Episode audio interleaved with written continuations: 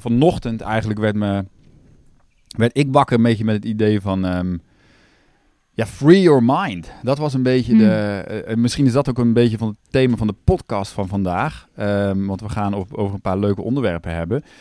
En ehm, het, het vrijmaken van jezelf en van je eigen belemmerende gedachten en je eh, emoties die je blokkeren, dat is eigenlijk ook een thema in ons leven. Hm. En jij, Zeker. misschien kunnen we beginnen, Trientje, met een. ehm eh, jij had van de week had je, deelde jij iets op een van je sociale media kanalen ehm, over het vogeltje. Ja. Nou, eigenlijk, ehm, ik kwam die tekst tegen. We gaan wel eens naar een restaurantje. Daar liggen dan bloemen. En die liggen altijd in een bepaalde vorm. En daar stond. Ik had al zo'n gevoel, ik zat beneden even een sap te drinken. En ik dacht, ik moet even naar boven. Er staat vandaag iets waar ik iets aan heb. Of je bent ik- zo lekker intuïtief, hè? Ja, nee, dat is echt zo. Ja, want ik wilde een soort, ik wilde een postje doen. Ik, ik wist ergens van, ik moet daarheen lopen en er staat iets en dan komt er iets. Dus ik liep naar boven en er stond spread your wings and fly. En ehm, ik vond het gewoon mooi, maar ik zat dus even later weer beneden. En toen kwam eigenlijk tot me dat ik heel erg voelde van, weet je, een vogel, een kleine vogel, die wil gaan vliegen, die moet de eerste keer gewoon uit dat veilige nestje springen of lopen, weet ik veel. Volgens mij wordt hij eruit geduwd. Hij wordt er zelfs uitgeduwd door de moeder. En dat veilige nest eigenlijk achter zich laten, niet wetend eigenlijk wat vliegen is. Niet wetend wat dat... Wat er überhaupt- scary. Ja, dan denk ik toch echt van, oh, dat is echt gewoon zo eng. En eh, nou, ik schreef ik, ineens kwam er een klein stukje uit, maar dat, eh, dat ik me zo voor me zie, zeg maar, terwijl die dus eruit valt. Misschien is het meer vallen in eerste instantie.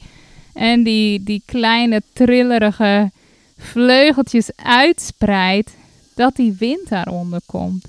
En dat ineens zo'n vogel ook merkt van ik word gedragen door de wind. En dat die wind eigenlijk hè, dat beestje gewoon optilt en dat hij gewoon ineens vliegt. Spread your wings and fly. Maar ik dacht van wow, daar zit wel dat stukje, zeker die eerste keer, van uit dat nest komen. Dat is de hele wereld die je kent, zeg maar, die veilige wereld. En dat onveilige stukje tegemoet gaan. Maar dan, weet je, wat voor wereld gaat er dan open? Als die wind onder die vleugels komt en hij stijgt op. En die ervaring, weet je, ik, ineens had ik zoiets van, wauw, wat geweldig. Dus er is een, een stap voor nodig. Maar dan gebeurt er iets wat je eigenlijk niet, überhaupt niet in had kunnen denken. En Ja. ehm, het vond ik ineens zo mooi, want ik dacht eigenlijk is dat met alle, alle eh, nieuwe dingen in het leven zo. Het vraagt gewoon een stap buiten zeg maar de veilige thuishaven. En als je dan in één keer meegenomen wordt, ik vond het ook heel mooi. Ik dacht, weet je, het leven heeft ook een soort stuwende kracht, een soort ondersteunende stuwende kracht. Hè? De wind. Ik vind dat ook zo mooi, het water. Als je je ontspant in water, dan word je gedragen. En ik dacht dus eigenlijk ook zo die, die vogel op die wind met die vleugels. En eh, ja, ik vond dat gewoon een heel mooi beeld. Ik dacht, Ja. het vraagt. Nou ja, het, het, het- het- wat ik mij inspireert is eigenlijk dat die vogel, die wil niet per se uit dat nest. Ik heb wel zo'n film gezien van zo'n adelaar en die duwt in feite gewoon dat beest eruit van echt giga grote hoogte. En dat moet ook, want waarschijnlijk hebben ze gewoon een paar, ik weet niet hoe lang ze nodig hebben zeg maar om ehm, na de vrije val te gaan vliegen. Maar ehm, ik kan me voorstellen als een vogel angst heeft dat dat er ook is. Hè? En Mhm. ehm, ehm, het uit je comfortzone worden geduwd, als het ware, of jezelf in een situatie brengen die buiten je comfortzone ligt, ja, die kan super bevrijdend zijn als je dat eenmaal doet. En, het ehm, is dus ook normaal dat dat eng is. ja, ik denk het wel. Ik, ik denk namelijk dat toen wij besloten samen om te zeggen van wij gaan ons leven anders inrichten, hè, ehm, hadden we ook niet echt een idee hoe dat eruit zou gaan zien. Hm. Hè, we hebben niet alles uitgestippeld. Er was ook niet per se een heel strak plan, maar er was een heel diep verlangen. En een soort innerlijke stem of een weten van ja, dit is wat bij ons klopt. Hm. Hè, bij ons leven. En ehm, dan, ja, dan is het wel super gaaf om te ontdekken dat als je die sprong eenmaal neemt, ehm, ja, wat voor deuren er dan open gaan. En ik denk dat in ons westerse leven, en ik, ik stip het, af en toe wordt het wel eens aangestipt in een podcast met een gast of wat, waar wij zelf over praten. We hebben eigenlijk zoveel zekerheden ingebouwd in ons leven.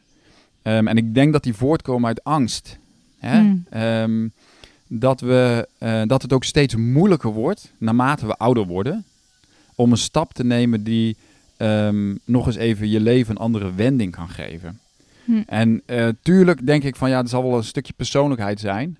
Ehm, maar ik moet er niet aan denken dat mijn leven gewoon over tien jaar hetzelfde is. Ik Hm. wil graag die beweging ervaren. Ik wil graag dat er, goh, goh, eh, als alles open ligt, weet je, hoe ziet ons leven er dan over tien jaar uit? Ik weet niet of jij daar wel eens over nadenkt, maar mij geeft dat zeg maar energie en mij geeft dat een, ehm, ja, het gevoel dat ik leef. Ja. En dat wil ik graag. Ik wil Hm. graag niet, ik wil niet, niet precies weten, op dit moment hè. Kijk, als ik 50 ben is het misschien anders. Hm. Maar het geeft mij wel energie om te weten van wauw, het kan zomaar anders zijn. ja, dat je in een heel proces komt. En ik denk dat het Ja. mooie is, zeg maar, dat we het aangaan van zeg maar innerlijke processen, het onder ogen komen van die, van die angsten. ehm, en daarmee zeg maar die echt aankijken en daarmee werken, dat dat eigenlijk allerlei deuren opent. Ja. Want die angsten blijven. Nou, ik denk, weet je, die angsten blijven er zitten als je het niet aangaat. Als je niet eh, eh, jezelf, als je niet in een situatie komt waarbij ze boven komen. En dan blijven ze eh, onder de oppervlakte aanwezig. En dan blijven ze daarmee ook gewoon je leven bepalen. En ik denk ehm, dat echt leven en misschien een stukje innerlijk werk doen is dat, dat, dat, die, dat er ruimte komt dat die dingen gewoon boven kunnen komen. En dat is misschien niet, niet, niet per se altijd de makkelijkste weg op dat moment. Maar als je ergens doorheen gaat en doorheen werkt, dan eh, kom je daar zoveel vrijer uit. Ik denk, weet je, we hebben allemaal angst. Het zijn heel vaak gewoon oude angsten, gewoon uit je kindertijd. Eh? Ik denk heel veel ontstaat gewoon in de eerste jaren van ons leven. En ik denk ook dat het gewoon heel mooi is, gewoon om, om, om dat we leren voelen van, hé, hey, waar komt dit vandaan? Waar is dit ooit begonnen? En het eigenlijk te, te durven voelen. Ja, en het mooie is inderdaad, het vrijheidsthema is voor mij heel belangrijk, maar het vrijmaken van jezelf, mijn, mezelf vrijmaken van allerlei belemmeringen, ehm, oude verhalen over wie ik was, oude emoties, gedachten, het, de, de- het proces van vrijmaking, ja, dat is super mooi. Oude patronen, allerlei belemmerende gedachten, allerlei angsten, allerlei ideeën, daar ligt voor mij vrijheid Hm. dat ik die onder ogen zie en dat ik daarmee werk, als het ware. Ja. ja, absoluut. Het feit dat Ja. we nu hier op Bali zijn ehm, en dat we ons leven een totaal andere wending hebben gegeven, is daar ook wel weer een uiting van uiteindelijk. Ja, En ik denk dat dat voor heel veel, ik denk dat het, het precies het niet aan willen gaan van oude emoties aan angsten, dat dat ook de reden is waardoor mensen ehm, die wel willen, ik denk dat heel veel mensen willen een verandering, Hm. maar ehm, ze stoppen eigenlijk al met die verandering aanzetten bij de eerste angst die boven komt, die alleen nog maar tussen de oren zit. ja. Hè, dat is nog niet eens een realiteit. De meeste angsten worden namelijk helemaal geen realiteit. Nou, dat, zeggen wij heel vaak tegen elkaar. Wij hebben ook nog steeds angsten over dingen. We hebben natuurlijk in die zin, ons leven eh, is veel opener. En ehm, ja, je hebt niet je, je maandelijkse paycheck en je huis. En dat je precies weet wat er de komende tijd gaat gebeuren.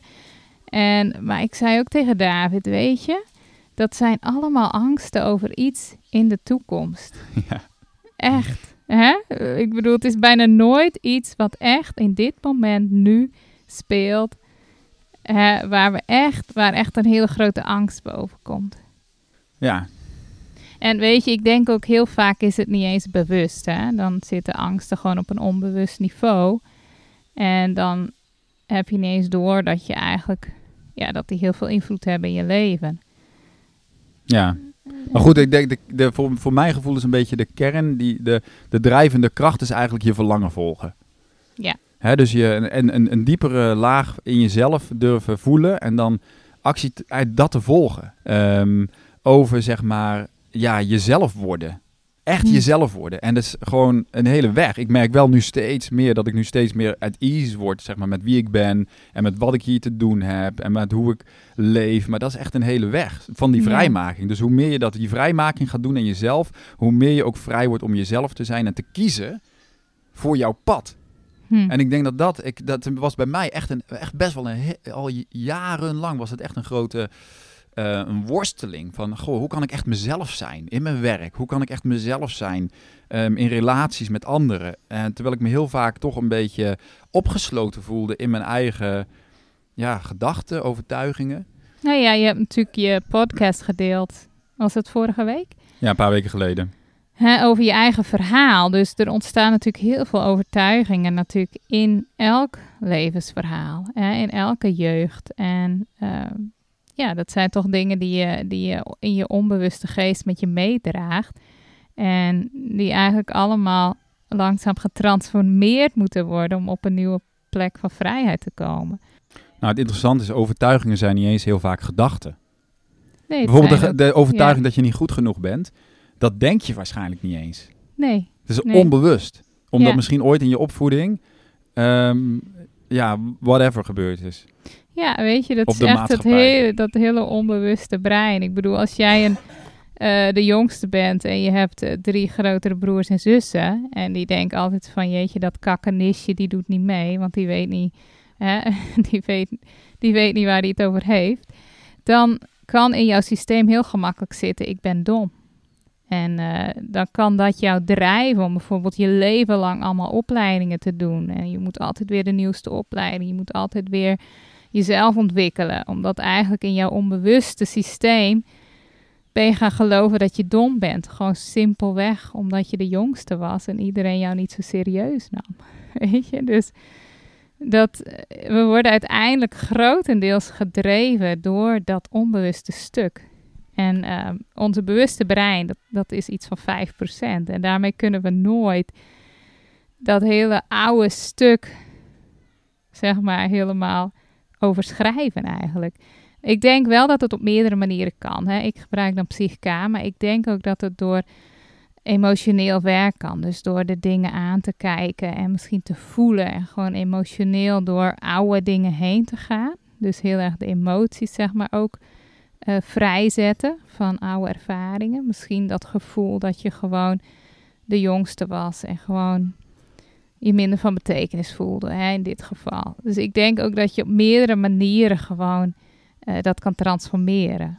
Maar Ja. hè, wij gebruiken dan het spiertesten ook om, Psychica, om, om ja. inzicht eigenlijk te krijgen. Nou, het is natuurlijk heel interessant, omdat, eh, af, weet ik het, hoe lang is al natuurlijk alles wat maar rondom de secret, zeg maar, is natuurlijk super populair. Hè? Zolang je maar positief denkt, je goed voelt, dan moet je heel veel doen om je goed te voelen, positief te denken en dat soort dingen. En dat is leuk en aardig, maar als jij dus onbewuste overtuigingen hebt die daar haaks op staan, Ja, ja, dan kun je positief denken tot je een ons weegt. ja. Nou, dat gaat gewoon echt niks uitmaken. En ik denk dat een beetje de mindfuck, zeg maar, is dat je... ehm, ja, dat alles op de, aan de positieve kant van het emotiespectrum, zeg maar, moet zijn. Wat natuurlijk Ja. niet waar is. We hebben ook een heel erg oordeel op van die emoties zijn goed en die emoties zijn niet goed. Hè, boosheid is niet goed, angst is niet goed. Zeker vanuit, zeg maar, die eh, secret gedachtegoed. Dan moet je gewoon altijd positief zijn. Ik heb, ben zelf ook wel in die val getrapt. En dan kan je heel gemakkelijk eh, alles wegschuiven wat niet positief is. Want je moet een goede vibration hebben. Dus je moet positief zijn. Nee, je moet je niet je vibration in de war schoppen. En dat ik op een gegeven moment, ja, wat je dan doet is dat je eigenlijk, ja, ze noemen het ook wel spiritual bypassing. Eigenlijk doe je alle shit, die duw je gewoon weg en die dek je eigenlijk af, want je werkt er niet doorheen. En dan ga je dus aan de bovenkant een heel mooi plaatje constant voor je houden. En dan vind ik het weer mooi, zeg maar, in de Bijbel staat zo'n tekst van je zult de boom herkennen aan zijn vruchten. En ehm, als je dat dus niet terugziet in je leven, maar je, krijgt elke keer toch een andere uitkomst, dan weet je van hé, hey, daar zit onder nog iets wat ik niet aankijk, wat ik niet, waar ik niet doorheen werk, eh, wat eigenlijk hier grotere invloed op heeft dan dat ik elke ochtend misschien eh, een half uur allemaal positieve overtuigingen zit te herhalen. En ja, Het is vaak ook denial, hè? Op het moment dat ik iedere ochtend allemaal, dan zegt eigenlijk al genoeg. Ja, Eigenlijk zegt al genoeg. Op het moment dat je iedere ochtend positieve affirmaties, whatever, moet doen.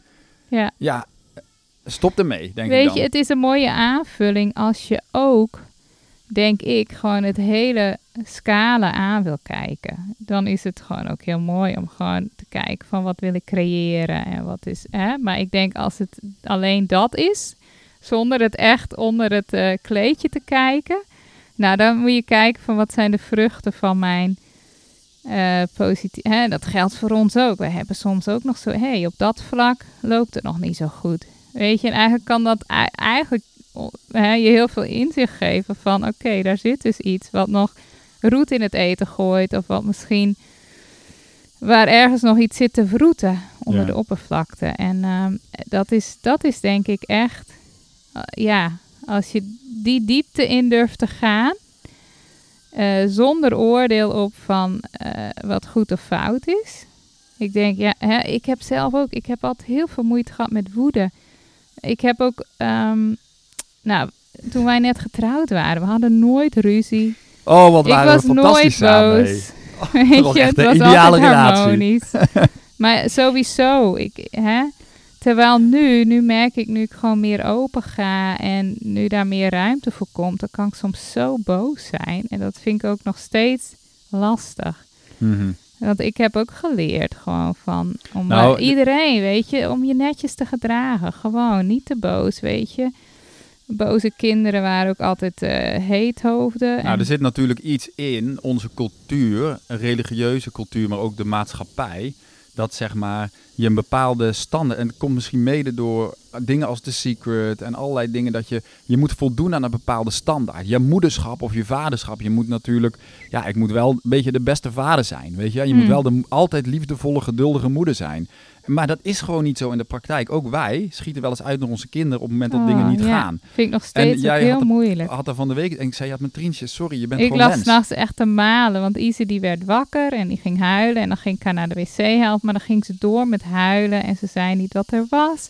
En op een gegeven moment was het hele huis wakker en ik kreeg haar niet stil. En het zijn hier ook nog allemaal open huizen, dus dan denk je ook nog aan de buren. En ik was zo, zo boos en niks werkt. En zij is gewoon echt een heel erg sterk kind, die ook niet zeg maar door een flinke waarschuwing ophoudt. En ik voelde me zo machteloos en zo boos. En toen heb ik haar een tik gegeven. Dat helpt dan ook niet. en ehm, uiteindelijk, ik weet niet eens meer. Ze is uiteindelijk gestopt. Maar weet je, dan lig ik in bed. Dan voel ik me zo, zo rot. Ja, je voelde je een slechte moeder. Ik ben een Dan slechte moeder, zei je. Ik zei, ja, En ik zei, Trientje, je bent geen slechte moeder. Misschien heb je iets Oh. gedaan waar je niet trots op bent. Maar je bent gewoon mensen. Laten we alsjeblieft gewoon toestaan, zeg maar, dat, er, eh, dat we al die emoties dus voelen. ja, En la- als, hoe, kan, hoe kunnen we leven als er we een verwachtingspatroon van onszelf hebben wat totaal niet realistisch is? Ja. We zijn gewoon mensen.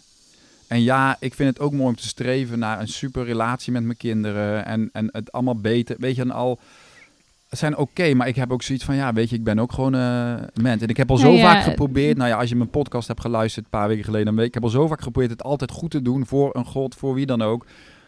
Ja, weet je, eh, laten we ook omarmen wat er gewoon is. En Kijk, dat in is, ons zit hè, ook nog heel erg van oh, woede of angst of verdriet. Dat vinden we ook moeilijker dan vreugde en blijdschap. En, maar weet je, we moeten ons, met ons gezin daar ook doorheen werken. We hadden gisteren, in, de hele dag was gisteren een beetje moeilijk. En ehm, oh, op een gegeven moment heb ik, ik voelde zo nog die op, opgekropte boosheid van die nacht daarvoor. En eigenlijk ook verdriet zat er eigenlijk onder. En uiteindelijk ehm, moest ik gewoon even flink huilen, weet je. En toen kwam het eruit, was ik ook boos. Ik, ik, tegenwoordig doe ik gewoon op een kussen slaan.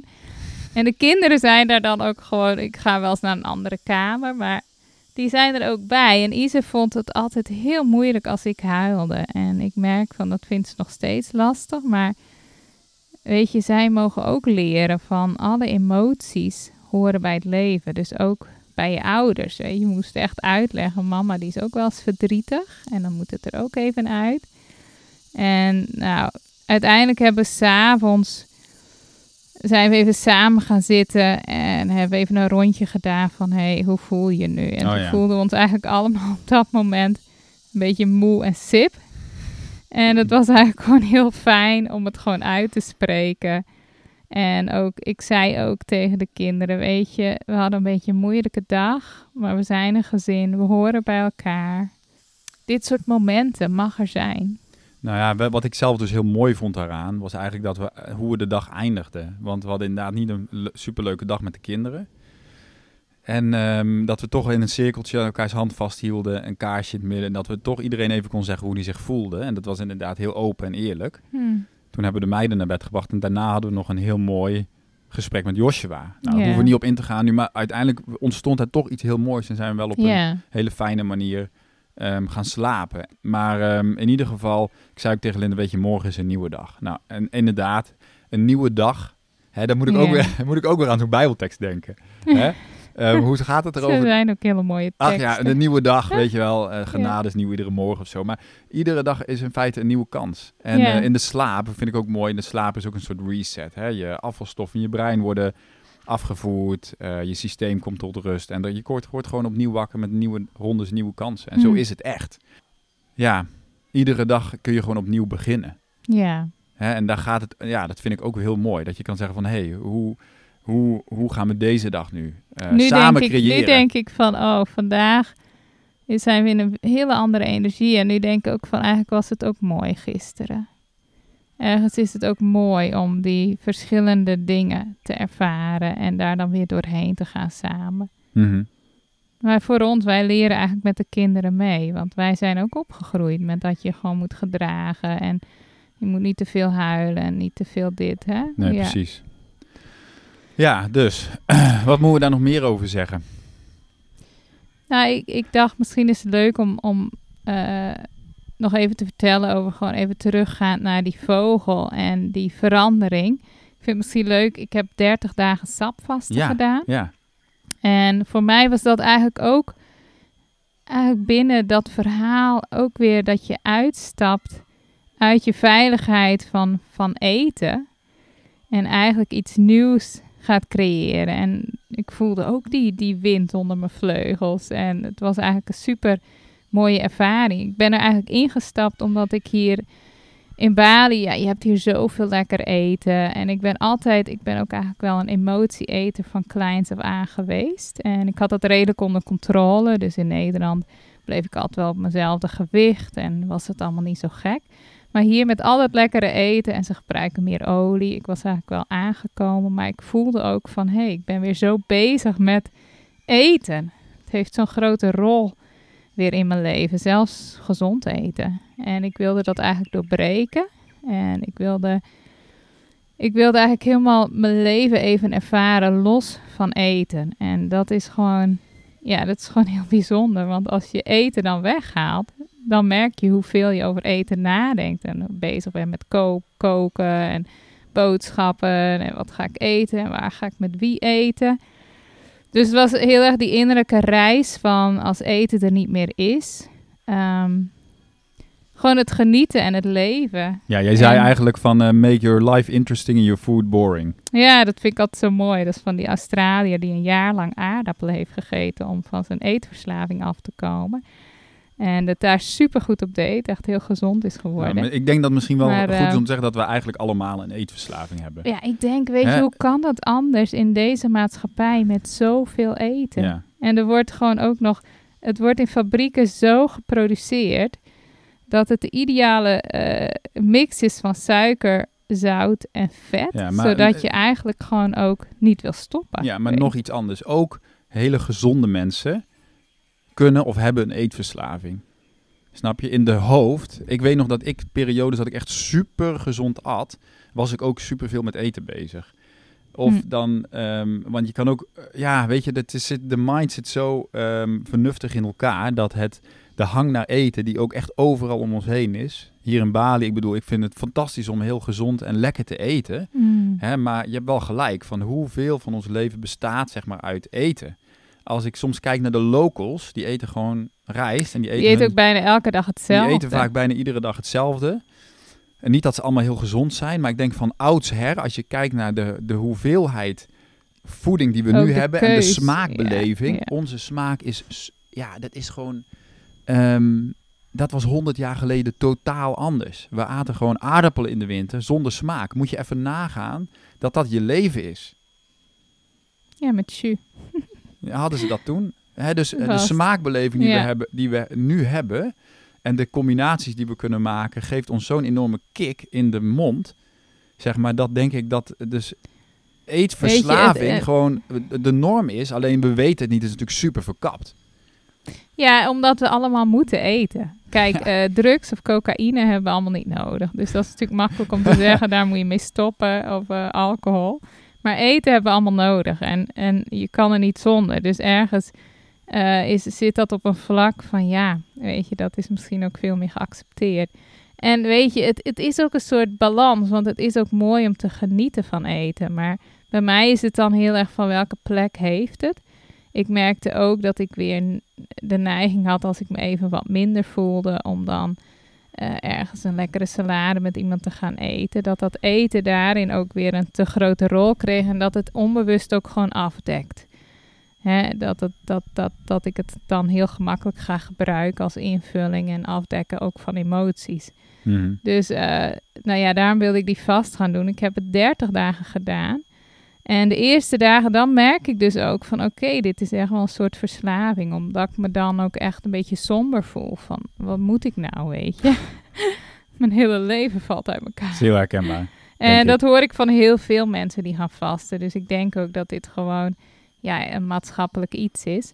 Maar de bevrijding die daarna komt, zeg maar. Gewoon als hè, ik dronk sappen. Ik, was, ik had op een gegeven moment heb je geen honger meer. Je hebt gewoon superveel positieve fysieke effecten. Gewoon. Eh, ik viel wat af, maar mijn huid werd super schoon. Ik werd gewoon heel helder in mijn hoofd. Dus het is gewoon heel rustig in je hoofd al je zintuigen, man, die gaan zo goed werken. Ja, je dus rookt ook, echt alles. Ik rook alles. Dat is ongelooflijk. En, maar zoveel rust, omdat je dus niet die vertering hebt. Dus je hele lichaam is veel meer in een ruststaat. En dan ga je dus ook, dan krijg je allemaal herstelprocessen. Ik had verder geen klachten.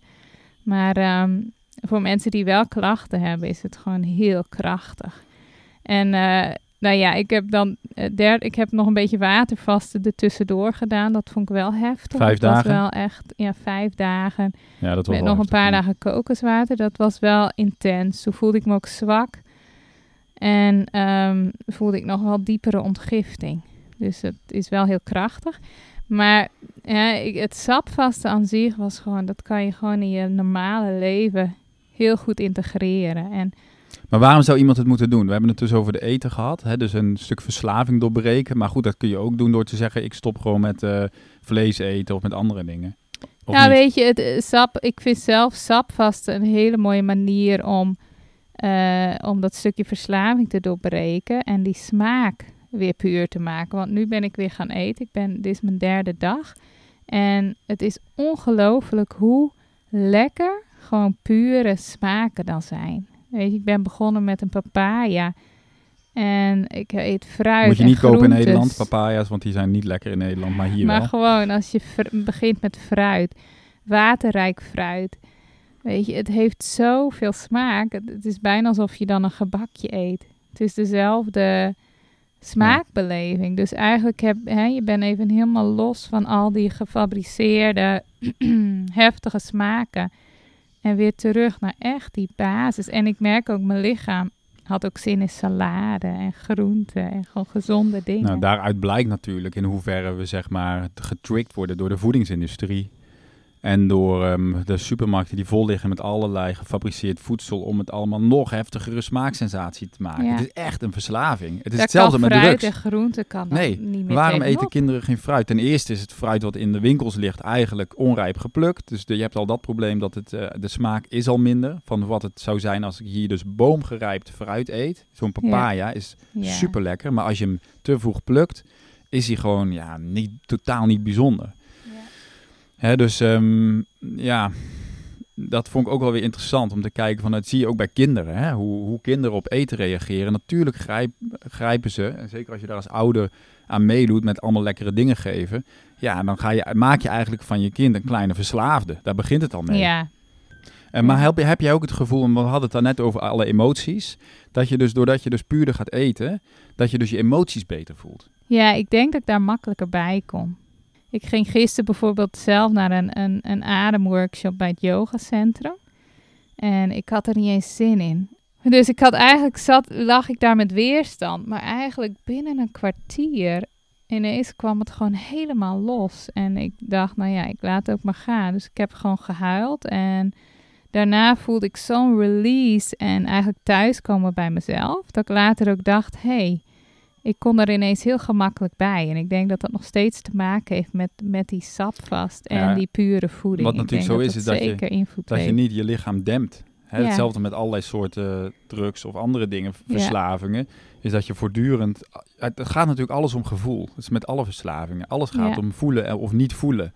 Hè, dus als je dat voortdurend dempt met allemaal zwaar verteerbaar voedsel. Hè, vet, zout, ja. eh, allerlei vlees. Is natuurlijk super zwaar. Iedereen weet, als je, Ja. als je je rot voelt, dan ga je niet Dan ga je eh, geen fruit eten. groenten met hummus Nee. eten. Eh, nou, hummus misschien nog wel, maar fruit, zeg maar. Dus Ja. alles wat maar waterrijk is. Want het interessante is natuurlijk water. Ons lichaam is voor 90% water of zo. Hmm. Water is een super geleider. Hè? Ja, En wij ja. zitten hier op een eiland met heel veel water. De energie is hier ook best intens. Maar op het moment dat jij gedehydrateerd Je wil bent... dan ook gewoon hè, dus brood met ja, dus- maar, maar water drinken, fruit, wat waterrijk is, dat opent zeg maar ook je emoties. Omdat je, je geleidt je systeem. Hm. Dus zelfs op het fysieke vlak, zeg maar, is het gewoon, ehm, uit, is het gewoon uit te leggen dat doordat je veel meer eh, fruit en, wa- en eh, gehydrateerd bent, dat je emoties veel Mm. beter stromen. Alles stroomt beter. We zijn eigenlijk allemaal bijna uitgedroogd. Ja, het lichaam is natuurlijk een, Ja. conduct, een conductor, een conductivity van energie. Door, door, eh, onder andere doordat we van water zijn. Nou, Ja. als de meeste mensen zijn gehydrateerd door koffie, door heel veel ehm, voeding die vocht onttrekt aan ons lijf. Ehm, als jij altijd gele plas hebt, dan ben je gewoon gedehydrateerd. Ja, dus dat is echt, daar heb je echt werk te doen om te zeggen van hoe, wat kan ik doen om mijn lichaam te hydrateren.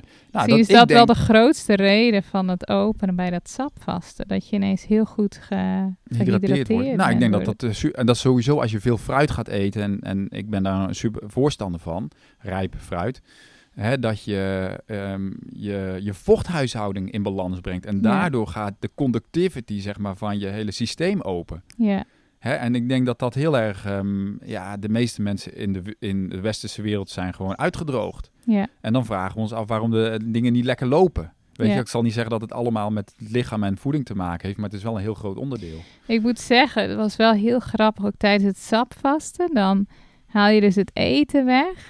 Dat ik echt ook bewust bijvoorbeeld mijn telefoon weg moest leggen. Want je kan dus heel gemakkelijk van de ene verslaving eh, in de andere gaan. Hè? Om weer opnieuw afleiding te zoeken. Dus dat is echt ook. Vond ik, ik had het op een gegeven moment door. Dat ik hem gewoon weglegde. En dat ik gewoon. Ik heb heel veel gewoon gerelaxed op bed. En gewoon met mezelf daar gelegen. En geschreven, journaling. En daar moest ik echt voor kiezen. Want dat is echt. Ons systeem is zo. ehm, Nou ja, eh, die, hè, als je systeem het niet wil, dan ga je gewoon uiteindelijk dingen vinden waar je gewoon je in kan verliezen. Nou ja, wat ik natuurlijk, dat is een beetje mijn, dat dat pik ik eruit, hè, wat jij nu zegt. Het trikt bij mij iets over, oh ja, het is natuurlijk precies wat, zeg maar, de maatschappij tussen haakjes, hè, maar ook het menselijke brein uiteindelijk wil, is gewoon sussen en afleiding, zodat je gewoon niet te veel vragen stelt over je leven en gewoon rustig doorkabbelt met hoe het is. En ik denk op het moment dat je wakker wordt, hè, doordat je je voeding gaat aanpassen, doordat je gaat voelen wat er echt in je leeft en dat je uiteindelijk de kracht vindt in jezelf. Ja, want die ligt daaronder. ja, denk omdat ik. je daaronder de kracht vindt om te kijken van hé, hey, maar wat wil ik echt met mijn leven? Hoe wil ik leven en wie ben ik? En dat je daaruit dan die kracht gaat vinden om keuzes te maken die jou in lijn brengen met hoe je wil leven ten diepste. Ja, en dat is natuurlijk. Dan ehm, word je ook een creator. ja, maar dat is een bedreiging natuurlijk Ja. voor je egootje.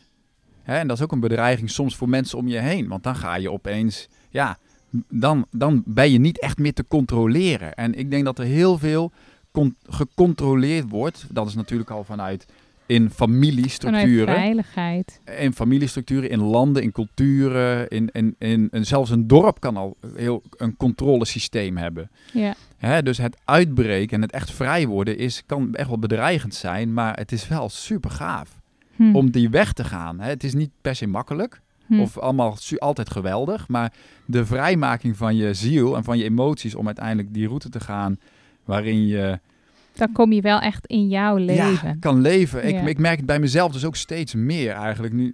eh, Dat ik merk, oh ja, ik, ik, ik voel me eigenlijk wel gegrond. Ik weet eigenlijk wel wat ik wil. Ik, Hmm. ik ben ehm, in, super midden in een proces, zeg maar. Dat, dat, daar gaat het niet om. Ik, maar ik voel wel van, oh ja, ik ben wel echt aangekomen in mijn leven. Hm. Dit is mijn leven. Ja. En ik heb niet meer die onrust over, oh, wat wil ik? Is dit het wel? Nog iets anders wat ik jarenlang heb gehad. Hè, maar ehm, die onrust is er natuurlijk niet voor niks als jij die wel voelt. Nou ja, ik, eh, laatst ik eh, las iets supermoois van Vera Helleman. Dat ging dan over je, je roeping is eigenlijk niks meer of niks minder dan jezelf vinden. En Mm. jezelf leven. En dat heeft mij heel erg geholpen. Want wij komen natuurlijk uit die eh, christelijke wereld waar het ook heel erg was van je roeping. Wat Van is- buitenaf. Ja. van buitenaf. En ik merkte altijd ook nog altijd een soort onrust van ik ben nog niet in mijn roeping. En dat kan zoveel onrust geven. Wat is dan mijn roeping? Weet je, wat is echt? Hè? En eh, ja, omdat je altijd verwacht dat iemand van buitenaf jou die roeping opeens jou gaat roepen letterlijk. Alsof ja, iemand jou gaat roepen. Of iemand mij gaat roepen, maar ook dat dat iets specifieks is wat ik moet doen. Snap je? Een soort. ehm, en ik, ik vond het zo'n goed stukje, want ik dacht eigenlijk, wij zijn eigenlijk onze. Iedereen is zo'n uniek persoon. En als je dat kan ontrafelen onder zeg maar al die emoties, geblokkeerde dingen, dat je zelf eigenlijk je echte zelf steeds meer tevoorschijn komt. Dat is eigenlijk wie je bent en dat, dat is je roeping. Dan leef je wat jij eigenlijk te, moet leven hier op aarde, zeg maar. Mhm. Maar daar, daar, daar komen we niet zomaar bij. Dat is vaak een ontrafeling. En Eh, maar even afsluitend over die watervast eh, en die emoties. Eh, het heeft jou in ieder geval heel veel gebracht, positief. Jazeker, het voelt echt als een reset. En ik sta op meerdere vlakken gewoon op een ander punt nu dan daarvoor. En dat is gewoon heel fijn. Ja. Ja. ik zal er niet verder over uitweiden. Nou, mocht je vragen hebben aan Trientje over dat watervast, dan kun je haar gewoon een berichtje sturen of haar even volgen op eh Trientje Pieters. Ja. Waar je ook best wel wat filmpjes hebt gedeeld op je Facebook-page en ook op je Instagram-pagina. Je kan trouwens, je kan het met voeding ook heel goed doen. Met de juiste voeding. Hele basic. Zo werk ik in Reset My Body in mijn programma. Dus ehm, ja, als je er vragen over hebt, eh, contacteer me gewoon even. Dus, ehm, Nou, ik zat nog te denken, de, hè, gewoon even terugkomend op, op eigenlijk de, de topic van deze eh, podcast, die vogel in dat nest. Eh, ik denk wel, hè, dat is een beeld wat denk ik heel veel mensen wel herkennen. Maar als je nou in dat nest staat, weet je, en je hebt nog nooit die wind onder je vleugels gevoeld. en je staat daar. ja, wat, Wat, moet je dan doen? Ja, wat, Nou, eh, dan moet je springen. Het klinkt heel... ehm, of je moet een deel krijgen. Nou, kijk, het kan helpen dat iemand jou een duw geeft. Hè? Ehm, maar ik denk dat het. Eh, ik moet ook denken aan bungee jumpen. Wij waren in Nieuw-Zeeland en hebben we, heel, we hebben echt een middag lang staan kijken bij die bungee. Ja, je hebt daar de allereerste bungee van de wereld of zo, zo'n brug. Het waait er ook best wel hard en het is niet eens super hoog, maar het is. Je ziet de mensen, zeg maar, Oh. twijfelen, twijfelen, twijfelen, twijfelen. Nou, ik wil je één ding. eh, je moet even naar YouTube gaan en dan moet je Neville Bungee. In ehm, de Neville heet die, geloof ik. Er is een nieuwe bungee in Nieuw-Zeeland. Dat is een soort Oh. lijn tussen twee bergen. En dan hebben ze de. En die is geloof ik een paar honderd meter hoog. Dat is echt de hoogste, een van de hoogste ter wereld. Dan ga je echt in zo'n karretje naartoe. Nou, dan zit je in een soort.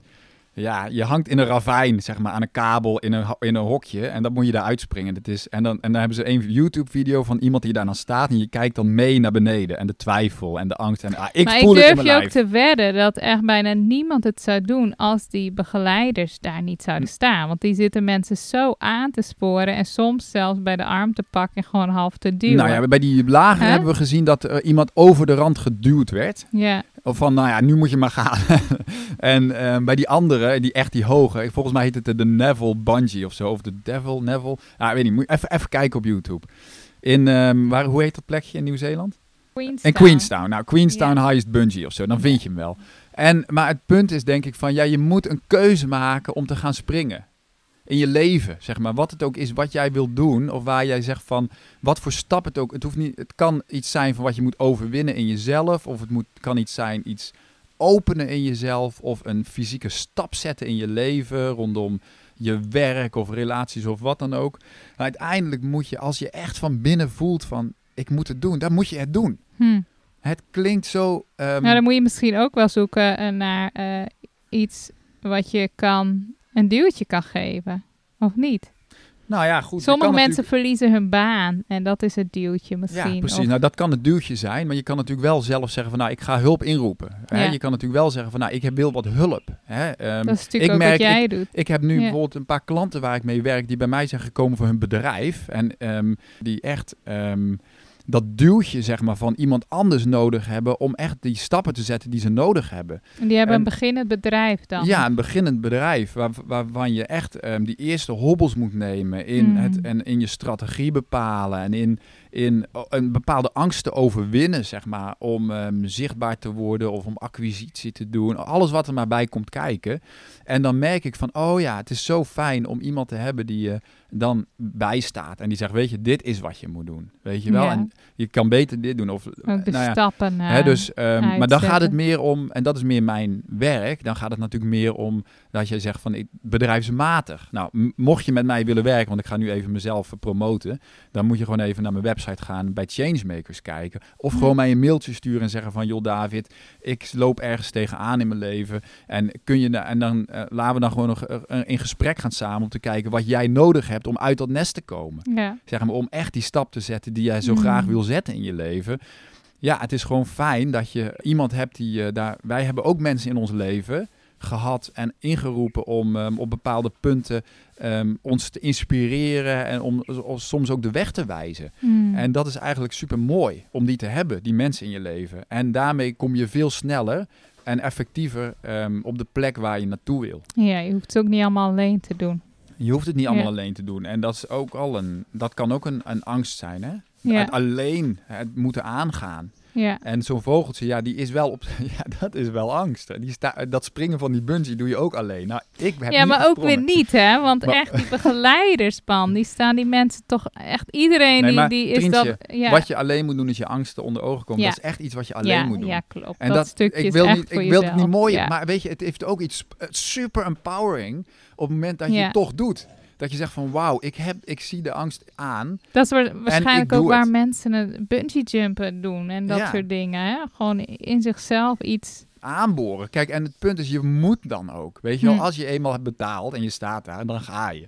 Ja, Weet je, en dat is ook wel, ja, dat is natuurlijk, eh, ik voel wel aan van, ja, die angsten moet je echt wel alleen wel onder echt- ogen komen. En dit is confronterend, weet je, het is niet per se makkelijk. nou, ik moet denken aan je artikel Past the Point of No Return. Ja, ik heb Als je eenmaal hebt betaald en je staat daar op die brug, dan ben je al bijna past the point of no... Hè? Er zijn er, misschien af en toe is er iemand die terugloopt. Nee, maar dat is ook in ons leven zo. Wij hebben op een gegeven moment gezegd, Ja. dit gaan we doen, want we geloven hierin. Dit is onze missie, dit is wat, hoe wij willen leven. Ja, dan Ja. heb je op een gegeven moment die tickets geboekt en dan heb je je baan en je hebt al bepaalde zekerheden opgezegd. Dan ga je. En ook die stap, en dan is het gewoon helemaal goed, hè? Als je maar de stap... Ja, als je maar Buiten eenmaal die dat- stap hebt gezet. En ehm, ehm, mocht jij zelf ook zo'n stap willen zetten, ja, dan raad ik je wel aan om met mensen te praten die zeg maar jou kunnen, die in jou geloven. Want dat is Hmm. wel, ik denk van, eh, wat kun je dan nog helpen?